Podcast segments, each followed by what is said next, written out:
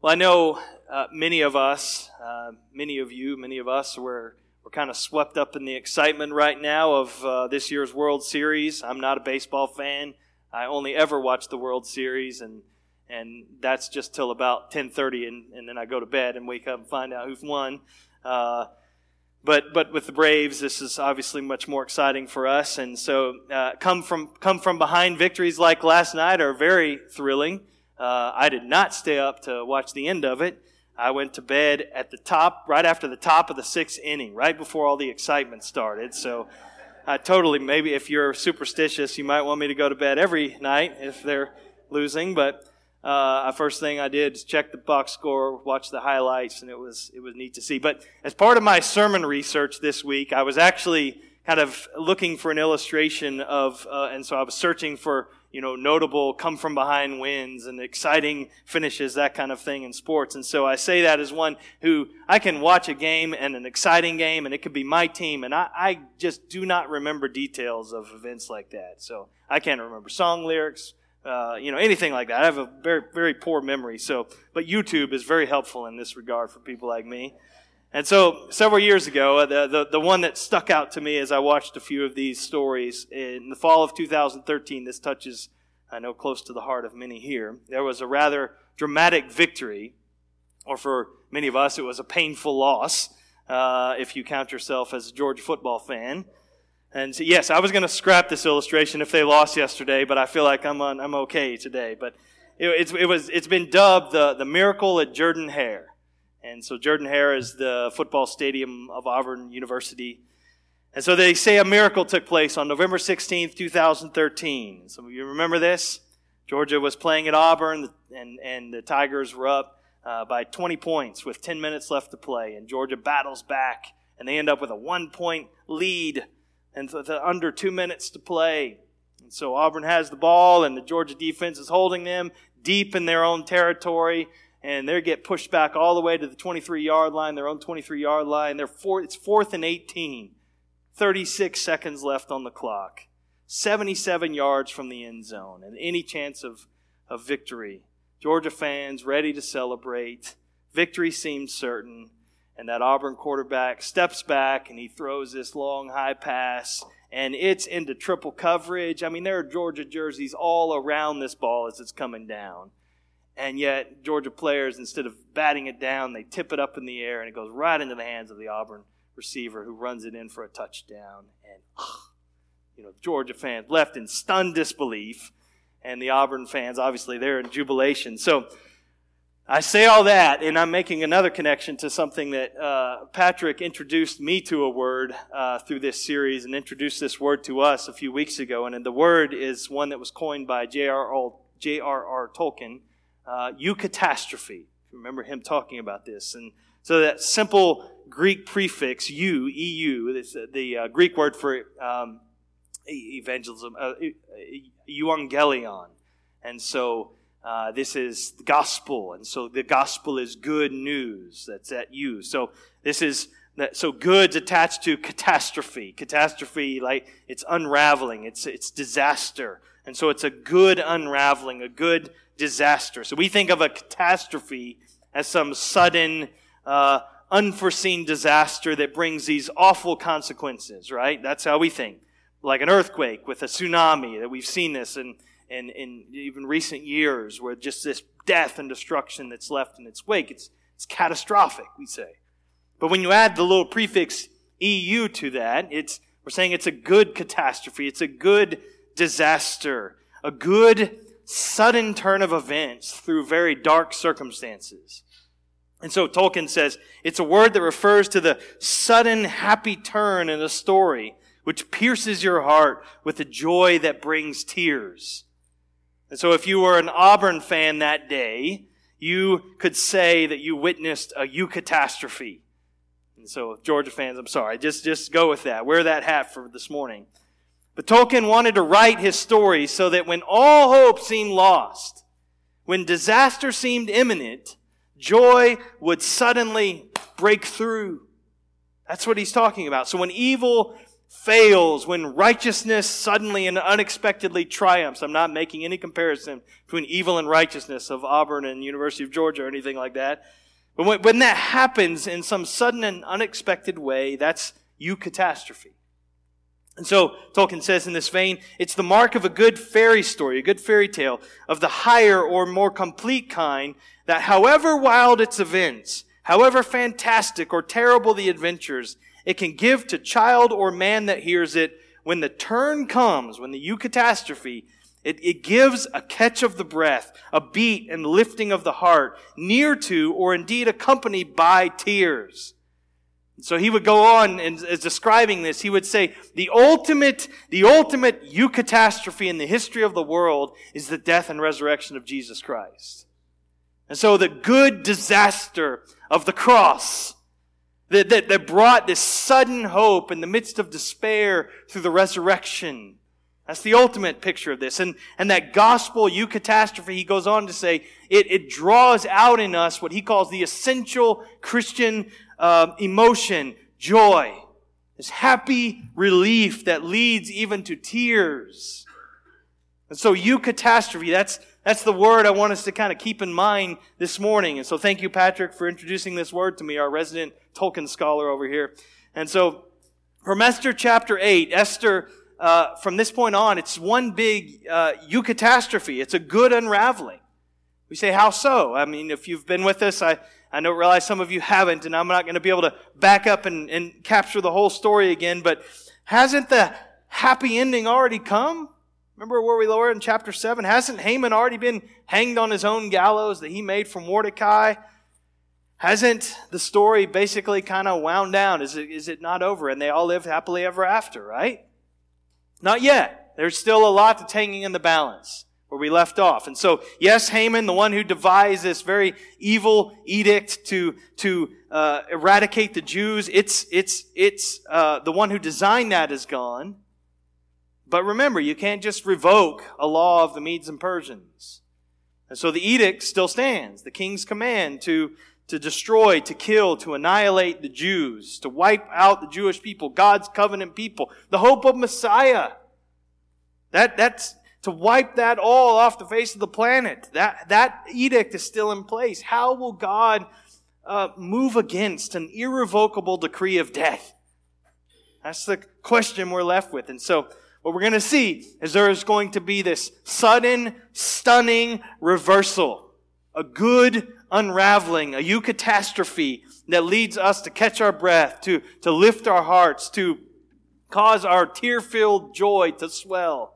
I hope that's the case this morning as we walk through this chapter. And so let's look at these wonderful redemptive reversals that we're going to see here and just marvel, as we've been seeing throughout this study, at the invisible hand of God that's at work here in these. So first reversal that we're going to see is in verses one to two, and I would say it this way.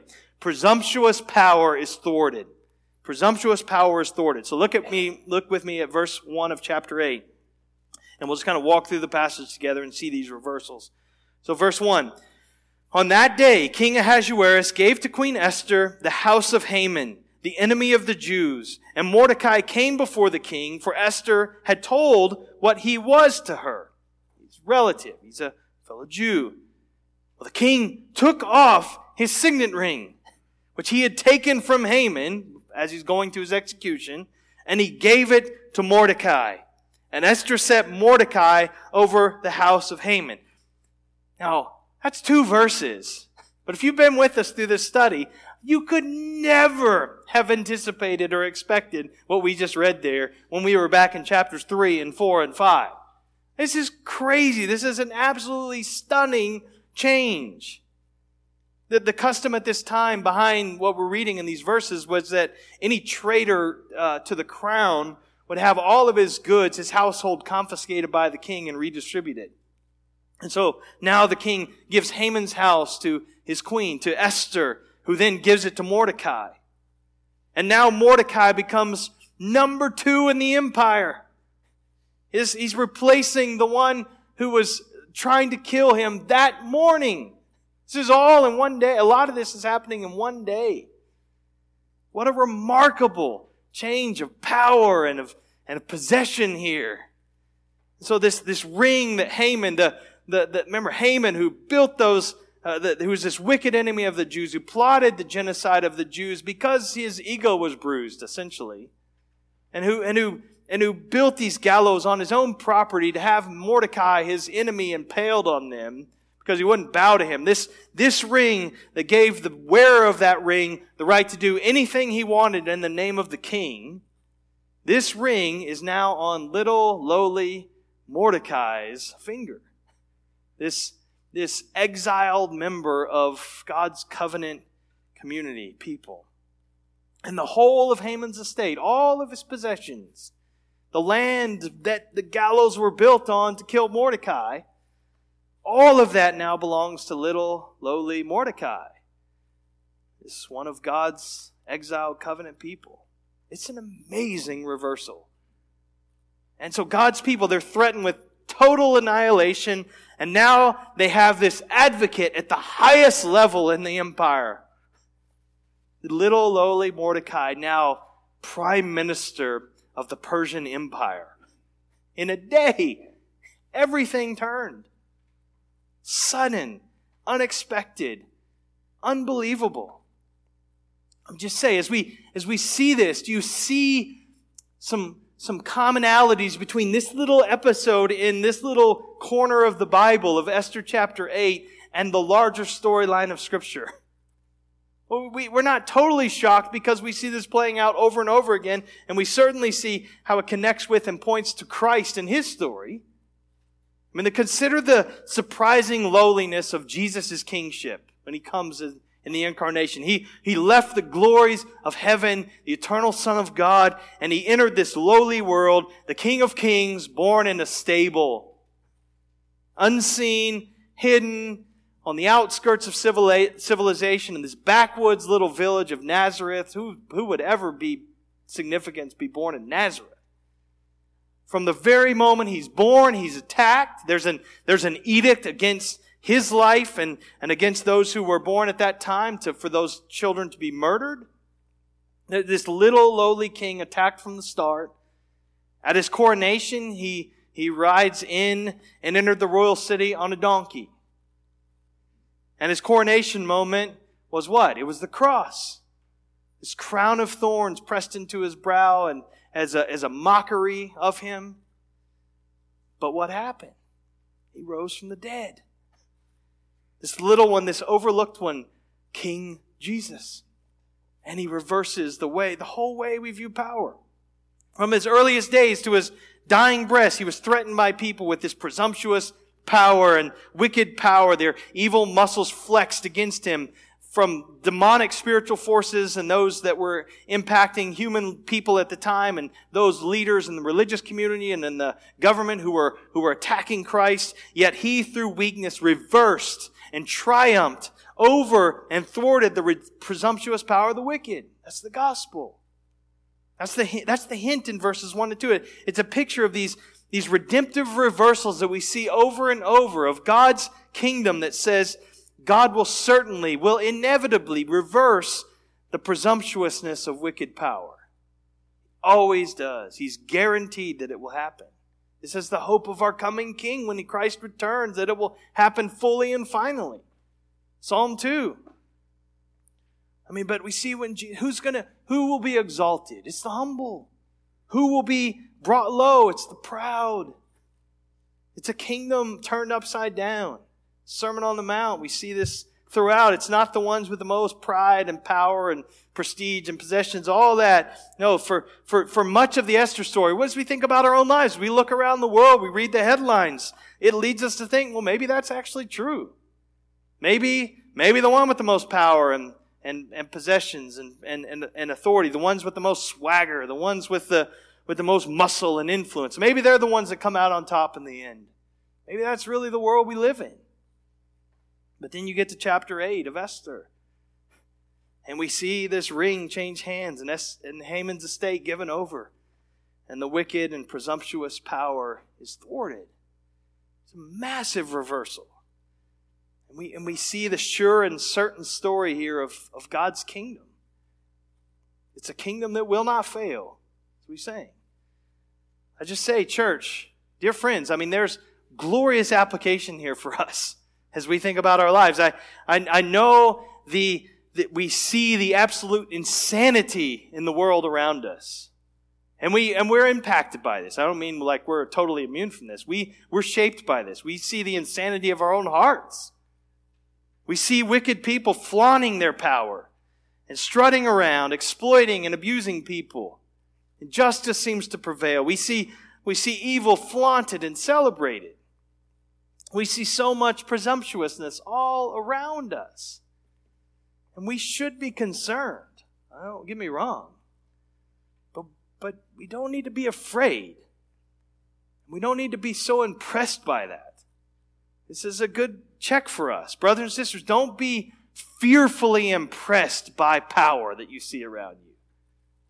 Don't be fearfully impressed when, when those who seem unstoppable um, are carrying out their very perverted plans. Don't be fearfully impressed with those who have power and who are the enemies of God and His people. Don't be afraid.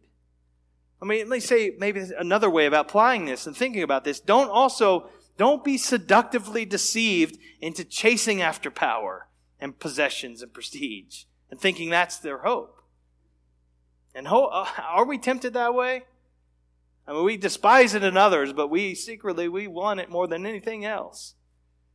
I mean, just imagine the temptation it probably was for Mordecai to put that ring on his finger, to occupy that seat of power, to have that estate in the middle of the city, prime real estate, and then to give no thought to God, no thought to His grace that worked to bring this incredible reversal that put him in that position. Just imagine that temptation. And this is one we face, isn't it? No, but to, to somehow think, though, I mean, he could have thought of Esther, now we have the power. We got it. Let us depend upon our power. Let us do everything we can to get more of it. That would have been a temptation. I mean, we live in a world that prizes this stuff. That, that we, and we shouldn't be fearfully impressed by it, and we shouldn't be seductively deceived into chasing after it, making it our goal. As we love power, we love We love influence, we love prestige, we love independence, we love control. And, and the reason we love that, because to have those things, I don't have to be needy. I don't have to trust God. I don't have to depend upon Him to, to work in ways that trump power. C S Lewis said, "We often regard God as an airman regards his parachute. It's there for emergencies because he hopes he'll never have to use it." Is that how we relate to God? I think it is a lot of times, isn't it? I mean, there's this dependence on our own strength, our own ingenuity, our own abilities, our own smarts, our own power. And God is just kind of regulated to a parachute that's there, sure, but we, we hope we never have to depend on Him. Or are we the ones who see God's story written as those who are overlooked, those who are little and weak and marginalized and needy, who have no hope of redemption unless God intercedes? And we live with that sense of total dependence day after day on God, believing and embracing the fact that it really is the poor in spirit who are truly blessed. God promises this This redemptive reversal where the proud will be laid low, the humble will be raised. And if you are in Christ, brothers and sisters, you've already experienced this in, in, in measure. You, you may not have had, you know, great positions of power before. You may not have enjoyed this incredible prestige and had, you know, people bowing down to you and all the wealth in the world. But you were clinging to whatever you did have. You were hoping in those things. And yet God graciously opened your eyes to see the emptiness of any of those pursuits and showed you your absolute need for Him, for grace. That was, that was God's gracious work in your life to humble you, to, so that you could be saved. This is the, this is the first reversal here in chapter eight, the reversal of power. The second reversal, we keep moving, is the reversal of the threat of death.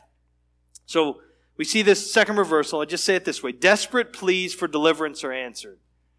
Desperate pleas for deliverance are answered. Verse three, "Then Esther spoke again to the king, She fell at his feet and wept and pleaded with him to avert the evil plan of Haman the Agagite and the plot that he had devised against the Jews. Now just pause for a second there. We'll keep reading. Note a couple things about what she's doing here.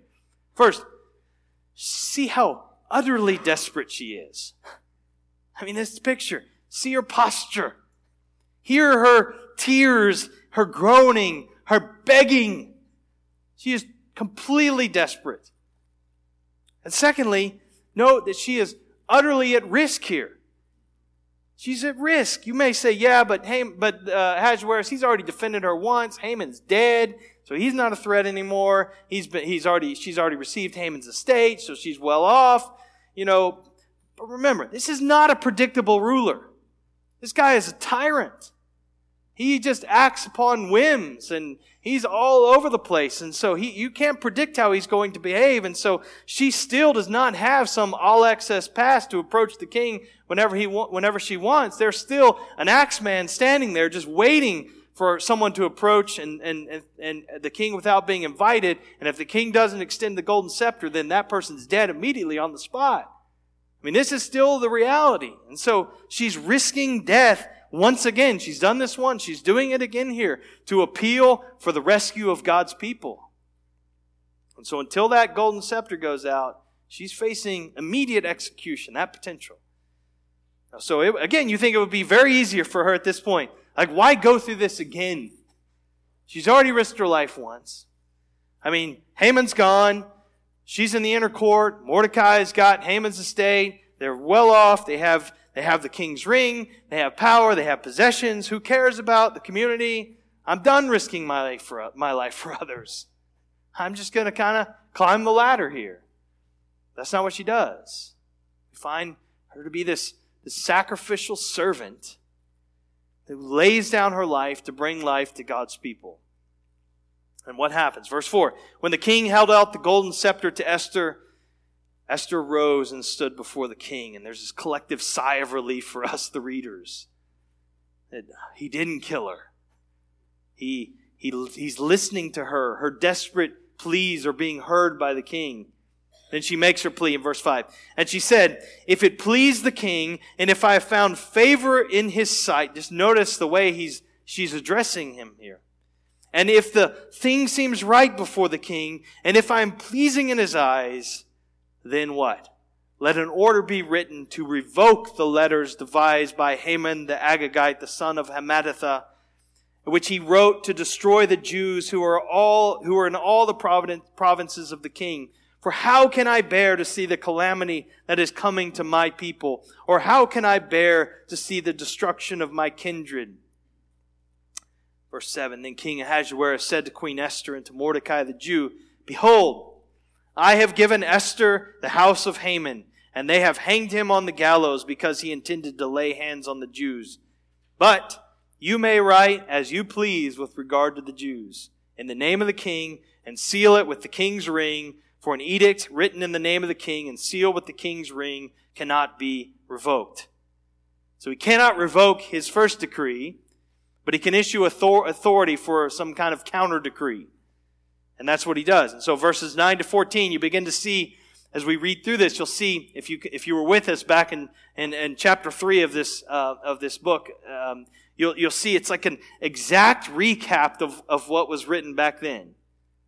Haman's evil edict, it's, it's like a mirror image here and in, in chapter eight, verses nine to fourteen. And so if you put these side by side, it's like Esther is saying this, this counter edict is the absolute, complete, total, utter reversal of everything that Haman had edict, his edict before. Everything's been reversed. So verse nine. Uh, yeah, the king's scribes were summoned at that time, just like Haman. That's exactly what happened. In the third month, which was the month of Sivan, on the twenty-third day, and an edict was written, just like Haman, according to all that Mordecai commanded concerning the Jews, to the satraps and the governors and the officials of the provinces. That's, again, the language is just like Haman. From India to Ethiopia, one hundred twenty-seven provinces, same reach as Haman's edict. To each province in its own script, and to each people in its own language, just like Haman's. And also to the Jews in their script and their language. And he wrote in the name of King Ahasuerus, exactly the same. And he sealed it with the king's signet ring, same. Then he sent the letters by mounted couriers, just like Haman, riding on swift horses that were used in the king's service, bred from the royal stud. Again, that's saying total reversal. Utter reversal. He goes on, verse eleven.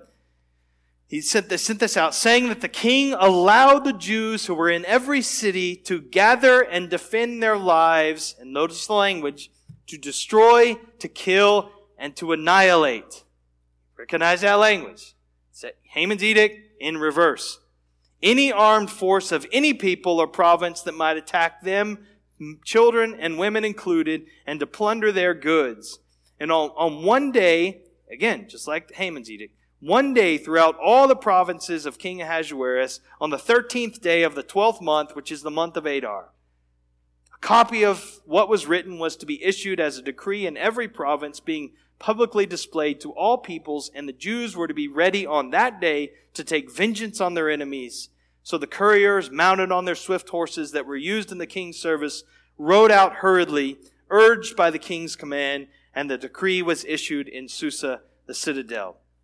What a reversal from Prime Minister Haman's evil edict to Prime Minister Mordecai's rescuing edict. God's people have been given this, this rescuing counter-decree, counter-edict from the king through Mordecai that would allow them to fend off any, any who would attack them and to preserve not just their lives, but And not even just their line, but the, but the hope of the Messiah, ultimately, is what's at stake here. Now, I know, again, we're going to talk about this next week, and because the, the, the edict is going to be carried out in chapter nine, as we're going to see. And I know this makes us a little uncomfortable when we read these words. And, and we think, particularly in our context today, this just sounds so counter to everything we think of and terms of love and how we're to relate to others, that even those who oppose us. And so I'll talk about how we how we need to think about this passage next week, and, and think about this decree and what biblical categories this, this falls in for us and how it fits within where we're at today. And so we'll talk about that next week. So just hold that thought, come back. But for now, I just want you to note the significance of this counter decree. It is it is unexpected, it's not anticipated, it is never Ever, ever would anyone have thought that this was possible. It was, this was not on anybody's radar. This is the wonder of wonder, miracle of miracles kind of moment here. And, and so God's people, they're, they're rescued through this shocking reversal, this eucatastrophe, this counter decree that will give, that will give life to God's people throughout the whole world. I mean, this, again, how does that foreshadow something that's coming? This is, this is a shadow of the greater story of the gospel, isn't it?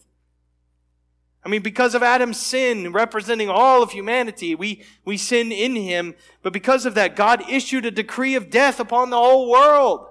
And that decree was irrevocable. God declared holy war on us because of our sin. He said, "As my enemies, you must die." And again, that decree cannot be revoked. God couldn't just say, you know what, I changed my mind. I was just having a bad day. I'm feeling more generous today. Forget that stuff that I was said about all who sin must die. No, our only hope is what? It's the counter decree. It's the counter decree of the gospel. Where the greater Esther named Jesus, he makes a plan. He intercedes on behalf of his people before the throne of heaven. And he makes his plea on what? On what basis? On the basis of his blood, of his work. He doesn't just risk his life to make this happen, make this possible. He lays down his life. He swallows the wrath of God all the way down to its dregs for us, so that the counter decree of life for God's people can be experienced. This is what he does. And we can now experience not, not the death that's been justly decreed because of our sin, but life that's graciously given. That's the gospel of Jesus Christ. And we see it in seed form here in Esther, don't we? It's just pointing ahead. It's not in full Romans three kind of form, but it's in seed form here. It's in order to experience the life of this counter decree of the gospel, we need a sacrificial servant who's willing to make an appeal before the king for us. And that's what Christ has done. Christ has secured our life. And listen, now we wait for his return. He's coming back.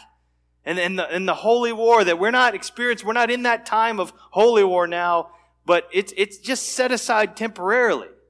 The king's coming back. He's coming, and there will be vengeance, and his enemies will pay. But as we wait now in this time, we'll talk more about this next week, but as we wait now, though, we as God's people, the church, we're not in some physical holy war. Paul makes clear the battle lines have changed. The aim now is the heart. And, and, and the, the battle is in the spiritual realm of powers and principalities, Paul talks about. And our pleas, though, this is what I want you to hear. Our pleas now are heard. There's no longer any question whether or not God will extend his golden scepter to us whenever we say Father. No, that's settled. He's already welcomed us in Christ. We have access to God. Hebrews tells us this, makes it very clear, through Christ. Access is open. So as we wait, as we wait for Christ's return, we're, we're, we're like Esther, but we have confidence, though. As we, as we make our pleas to approach the throne of grace, to ask over and over and over without ceasing for these redemptive reversals that God might work in every realm of life where there's death, and there's death all around us, isn't there? We can ask God, we can plead for God to reverse these things. Even now in time, we know that coming, there's coming a day when it will all be reversed and all will be made new. But until that day, we can plead for God to change. We're not to give up hope. I mean, just think, church, where in your life does it seem impossible for redemption to have the final word? As you look around, it just seems so hopeless. It seems so dark and despairing, and it just seems so impossible. Is there some sin in your heart? It's just, it's just so deeply rooted, and you just can't seem to, can't seem to, to see it, see progress, to see repentance, to see growth, to see change. It just seems so impossible. Is there, is there, is there some marriage that you care so deeply about? Is it, is it a child? You're so concerned with son or daughter. Is there an area of culture in our culture? Is there a pocket of this community where you, you're so just fraud? It seems so impossible. The gospel's progress to the unreached in this world. Is that overwhelming? Listen, because the counter decree has been issued and secured for us in Christ, because we have access now to the King's throne, don't give up begging for deliverance. Go, beg, plead. Access is open. Don't give up crying out for re- for these redemptive reversals in every realm of your life, in your own heart, in your in your family, in, in this church, in our community, in our nation, in our world. This is encouragement to us. We can hope for the most surprising and stunning reversals. God can do it. This is impossible what we're reading here in chapter eight, humanly speaking. God does it in a day. He's able. Plead with him. There's hope, church. There's one more reversal that I want us to look at. Ah, that's not entirely true. That's like preacher talk. One more point. Reversal number three, though. One more that will be on the screen. There's a bonus one. And it's this. It's, re- it's pervasive sorrow and fear turned to joy and hope. This is how the chapter ends. So verse fifteen. Then Mordecai went out from the presence of the king in royal robes of blue and white, with a golden crown and, and a robe of fine linen and purple. Now again, if you're just joining us today, you're like, okay, that's interesting, his clothes and his description. No, but if you've been with us, you go back to chapter four. This is a, a markedly different ro- wardrobe than we last saw Mordecai in. Back in chapter four, let me just read verse one. When Mordecai learned all that had been done about this edict, Mordecai tore his clothes and put on sackcloth and ashes and went out into the midst of the city, and he cried out with a loud and bitter cry. So Mordecai's received this, another stunning and sudden, surprising reversal. He's left the sackcloth and ashes, and now he's wearing royal robes, the robes of the king. By grace. Again, it's totally the redemptive work of God. through no merit of his own at all. This is, this is totally changed for him. And this change of clothes brings out this change of heart among the people. So verse fifteen, it goes on, and the city of Susa shouted and rejoiced. The Jews had light and gladness and joy and honor, eucatastrophe. The sudden change, the sudden turn that brings about this beat of the heart and this catch of the breath and this joy that overflows in tears. And, and verse seventeen, and in every province and in every city, wherever the king's command and his edict reached, there was gladness and joy among the Jews, a feast and a holiday. Now again, you contrast with the state of their hearts and their attitude back in chapter four, where we read, and in every province, again, note the parallel nature of these words, and in every province, wherever the king's command and his decree reached, there was great mourning among the Jews, with fasting and weeping and lamenting, and many of them lay in sackcloth and ashes. Total reversal. This is this is the reversals of God. This, this change of clothes, we can say it, it brings this change of heart. The people of God have gone from weeping and wailing and utter despair, from fourth and eighteen with almost no hope of victory to, to now stunning rescue, and their hearts leap here at the end of this chapter. Again, this is the story of the gospel, is it not?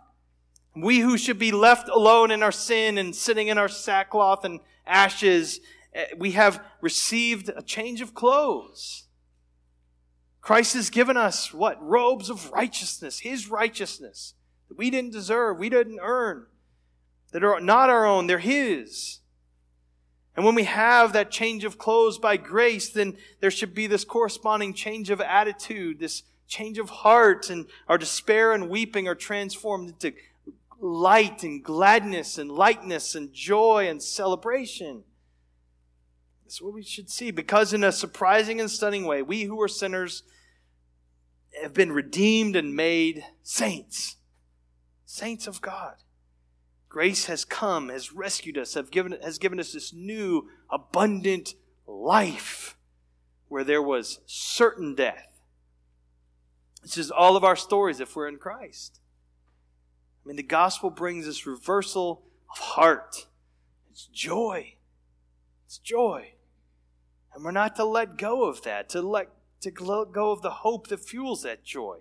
Because it's sure, it's certain, redemptive reversals, they will be ours in this life, and we pray for that, we plead for that now, or in the life to come. But it's certain, no question. This is why we can have joy even in the midst of sufferings, because we know this day of final reversal is coming. Now let me add one bonus reversal. This is the end of verse seventeen, and I thought of this late last night. After I made the slides, that was as, this was during the Braves game, so take it for what it's what it's worth. But I would just call it a missional reversal. I've been thinking a lot about this this week, so it wasn't just like totally random. But end of verse seventeen, uh, this is just a very interesting way to end the chapter, isn't it? And many of the peoples of the country declared themselves Jews, for fear of the Jews had fallen on them. What do we make of that? Now, we've we've got, if you've been with us again through this study, you've come by now, you're kind of comfortable with the fact that the writer here never tells us what the motives of people are. We have no idea why they do what they do, what's really driving them, what's, we're not told told those things, their motivations. And so we've come to expect that. So maybe these people declared themselves Jews because that's who's sitting sitting in the seat of power now, and they're thinking, hey, you know, for the sake of my own skin, I'm going to align myself with those people. I don't want to end up on the, the, the wrong side of the sword here. And so perhaps there was zero faith involved in this turning. But for some, probably, and this is sort of speculation because we're not told, some may have thought, though, your God is great. They've seen this total transformation, this total reversal, and, they've, and, they, and they see how, how this, their God has rescued them and how now they're worshiping him. And they're saying, we want in. We want in. I mean, just if I could just make some application to us, perhaps the reason more outsiders aren't drawn in in greater number is because we're not as captivated by the stunning reversal of the gospel of grace that we've actually experienced. Our celebration really isn't that great. We don't over and over and over realize that this is a eucatastrophe, and that's the only way we're here. We were goners. We were dead. We were without hope, without God in this world. But God, grace arrived. Grace changed everything for us. That's the only explanation for my life. And that should make us, brothers and sisters, dance with joy. Celebrate. G K Chesterton, in a wonderful comment, he says this. He says, "The riddles of God are more satisfying than the solutions of man." Say that again. The riddles of God are more satisfying than the solutions of man. That's, that's the story of Esther, I think. That's a good summary. No one would have written this story like this. No one. And yet God's, God's riddles, God's surprising, stunning reversals, They, they, they draw out worship in our hearts because we've been rescued. That's so much better than our solutions. God's gracious reversals, God's, God's good disasters, because they change us. They change the world. They change history. In If I go back to where we began, in Auburn, Alabama, they still celebrate. Yes, they're that obnoxious. No, I'm just kidding. Uh, no. As it, when I was watching, the, again, I, I wouldn't remember this, but watching the videos, uh, Jay would probably remember this, but um, a week after Auburn broke the hearts of Georgia fans, they they broke Alabama's hearts as well. Uh, the next week, the game was tied. Alabama had a field goal, field goal attempt in, in the last seconds of the game to get the win, and the kick was short. It was a long field goal attempt. The kick was short, and the return man for the Auburn Tigers ran it back for one hundred seven yards for a touchdown and a win. It was quite a two-week victory dance for them. But in the, in the offseason, one of the videos mentioned this, in the offseason, while they were hosting recruits for some kind of uh, you know, games, just trying to trying to get players to come and play for them. Uh, they they did something interesting. They actually painted on the field the exact steps that that Tiger return man ran, his route all the way from one end zone to the other to get that win as a, you know, kind of way to hype up their program. So they retraced that event. So everyone who walked into that stadium, everyone of those potential players who looked on that grass and their parents that are in the stands looking at these practices and these, you know, little exhibition games, everybody could look at those steps and say, that was a wonderful moment. Well, here's what I would love for us, church, and how I pray for us now and as we move ahead as a church, that we would beg God for these redemptive reversals that would just stun us. That we would ask God for things that are humanly inexplicable and trust Him in faith, that He, he is able to do far more abundantly than what we even know to ask or imagine. We would beg Him for, for that in our lives. We wouldn't just settle for the way things are and just kind of hang on until Christ returns, but we would, we would ask Him to change us, to, to reverse these things that are wrong in us. We would ask Him for our families, for our marriages, for our children. We would ask this for our church, for, for the reviving work of God's Spirit among us, and to do things that seem so daunting to us and seem so impossible. To be able to reach into this community, we would ask for our community, and the Lord would bring in a harvest of souls, and He would allow us as a church to be more meaningfully engaged with where we live and, and ministering in this place, in our nation, in our world. Not, not so that we win and we just pat ourselves on the back and hurrah for us. Not the Auburn Tiger way where we can just show ourselves off and, and, and that kind of way, but so that we can point to the fingerprints of God that stun us. And is and it and, and look at that on the on the ground, and we can say, glory to God, He is so gracious, He is so powerful. He is so sufficient. He cannot be stopped. God, would you do this? Would you do this? In that relationship that just looks like it's over. Would you do this with a child that seems so far from the faith? Would you do this in our church, in our community, and again, in our nation? Would you bring revival? And so, so we can see and celebrate the, the footprints of God's reversing, stunning, rescuing work. Again, we know that in the end, to borrow another Tolkien phrase, everything sad is going to come untrue. All things will be made new. But God, would you let us taste it now? Would you let it taste? Let us taste it now in part, so that in our hearts, in our homes, in our community, in our world, there might be these, these footprints of redemptive reversible that would cause our hearts to just celebrate God's grace. I mean, this is the story of Esther gives us hope for this, for us. Now, the story of Christ gives us more certain and sure hope, doesn't it? So, brothers and sisters, let's let's press on, pleading, laboring, not give up. Let's pray. But we ask, we ask for this now, Lord Jesus.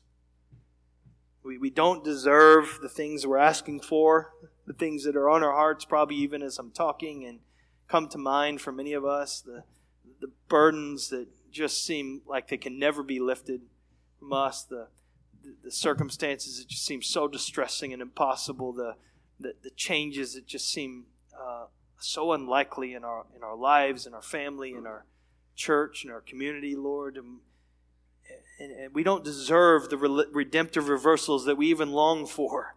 But we know, Lord, that you are gracious and you can give them. And so we ask that you would help us to help us to know where our battle truly is. That it's not with flesh and blood. It is in the spiritual realm. And so make us prayerful, Lord. Help us not help us to pray and not to lose heart. And and and visit the places, Lord, where, where there isn't hope, where loss seems and defeat seems inevitable, where destruction is the only potentiality we can even conceive of, Lord. Would you please put the marks of your hands and your feet on those places and reverse what seems to be so fixed, so that the redemption, so that redemption has the last and the loudest word. We pray this all in your name, Christ. Amen.